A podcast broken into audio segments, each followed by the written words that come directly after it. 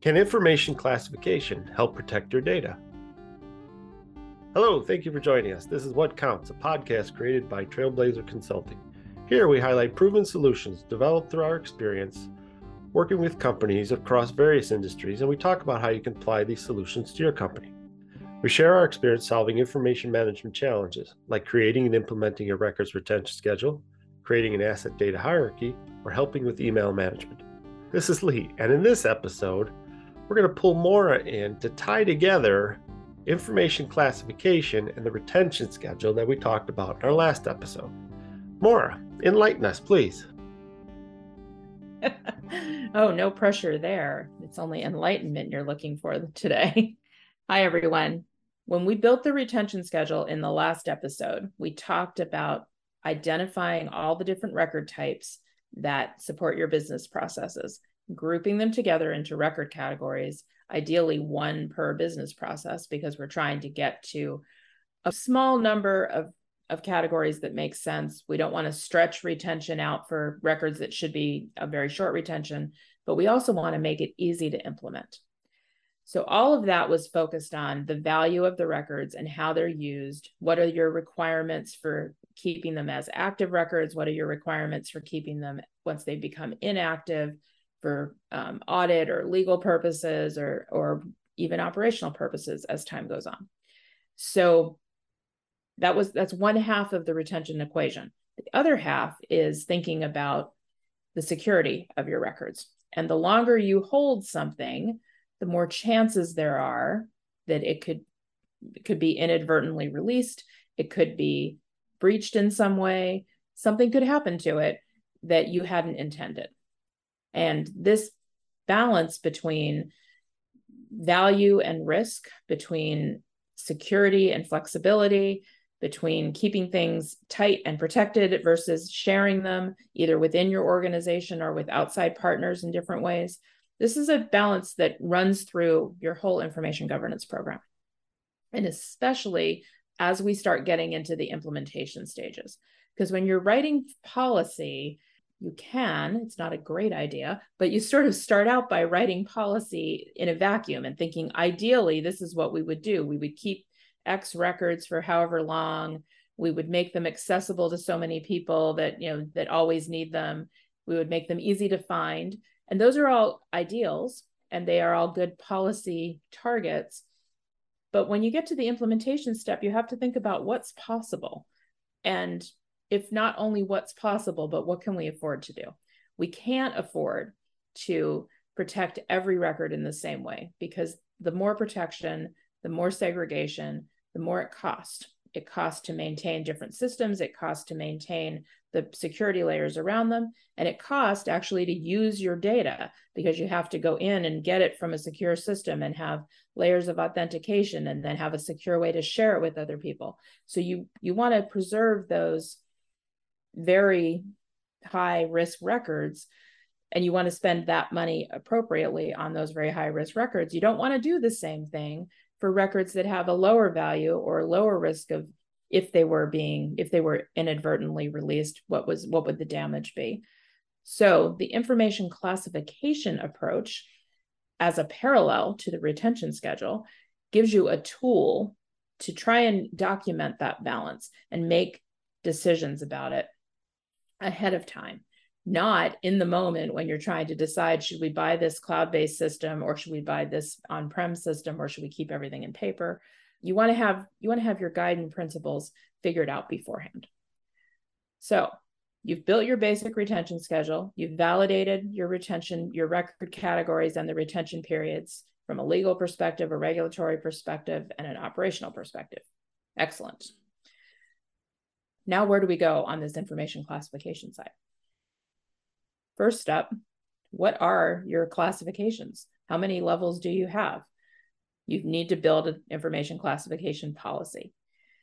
And you can get carried away. We've seen clients get carried away here where they might have six or seven different policy le- classification levels where it's like open to everyone in the company, but not external open to external but not but not everyone in the company that's an interesting one um, open to everyone who is in a certain division it might be a you know discover a drug discovery division. Everyone in that division can see everything but not anyone in the marketing division can see anything from the drug discovery division.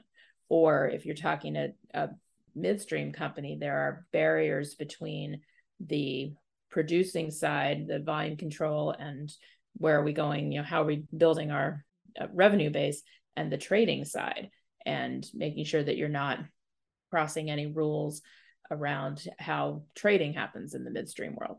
So there are those internal barriers that you need to protect. And you can really lock things down and try to get to every scenario. So you end up with slicing and dicing your security between public and no one in multiple steps. That's hard to maintain. Um, and it's hard to apply. What we think works best is something along the lines of three or four categories. The top one being it's open to the public. Then you have sort of internal company, but it's anybody in the company. And below that, you start to get into okay, how are we going to divide the, how are we going to go more sensitive than everyone in the company can see it? Typically, we'll have a set of financial categories that are held to a certain a select group in the company. And then you might have one that is uh, it's within a department but we don't have to name them all. We just know that it's within your department or it's within your team and you can name it like that. But you want to define them however works best for your organization. Define three or four is manageable. More than that is hard to manage but if you need to you can do it along with the financially sensitive data, you might also put in personal privacy data, data that could be uh, personally identifiable for your customers, for your partners, for your employees. So those are some options. You can't do this by yourself. This is an, another another example of in the world of information governance, we do nothing alone. You have to have legal involved. You have to have a privacy team involved. You have to have the business development and strategist involved because they're the ones who are looking at competition and what's what's sensitive in our industry from that perspective. And depending on your industry you have some outside influences on how to protect your information. If it's critical infrastructure information then that has different requirements than if it's if it's banking information. They all have different requirements that are imposed externally and you know those best and so you look in across your organization, that same stakeholder group that you've been working with, some of them are going to be key to you developing and agreeing on these classifications. So I got a couple questions here. Information classification, you're looking to create a, a policy, I'm thinking, because it's the only way you're going to list these and you're going to get the organization to understand what they are. And I think it's a great idea to have, hey, this is public and everybody can see it, including everyone outside of the company. Then internal, maybe sensitive, you know, financial data, uh, obviously personally identifiable information. And then you get for some uh, infrastructure related companies, you have the critical infrastructure related uh, category, which nobody should really know except for law enforcement and and executives within the company where that stuff's located.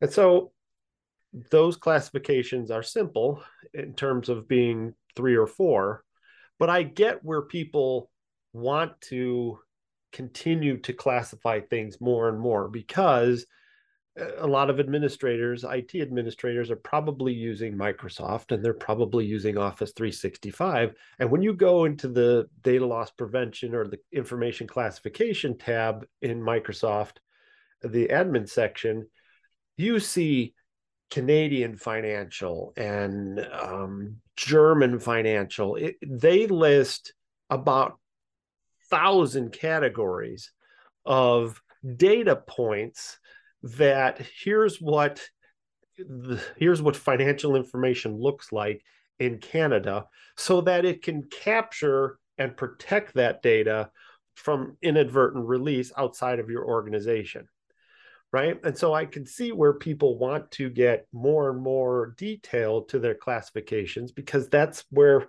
what again where microsoft is pushing you. You here click all these buttons because it'll protect your organization from sending out any of these type any of this type of information.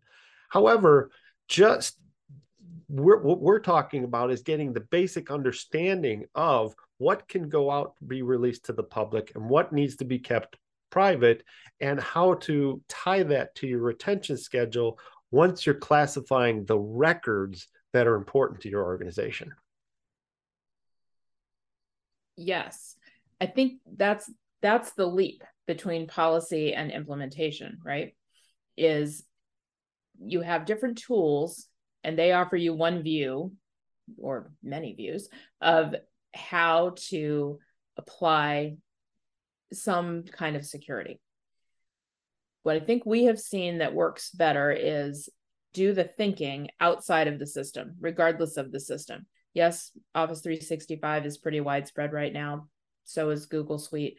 There's a lot of different options. And then once you get away from those sort of basic office functions, you have all of the business specific applications, and they have different tools for protecting data too.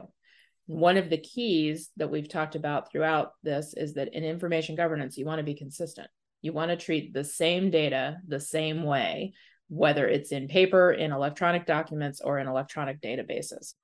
You want to be able to say consistently, we have identified our data, we matched it to our business process, we understand its value, we have applied the right retention, and now we're talking about applying security. So what I think is the step before we get to clicking those buttons in the O365 admin console is to look at your retention schedule, think about each record category. Where we are applying retention is at the record category level. And where we are suggesting that you apply security is also at the category level. So every record, every instance that fits into that category will be treated the same way in terms of security level, protection, distribution requirements, and retention.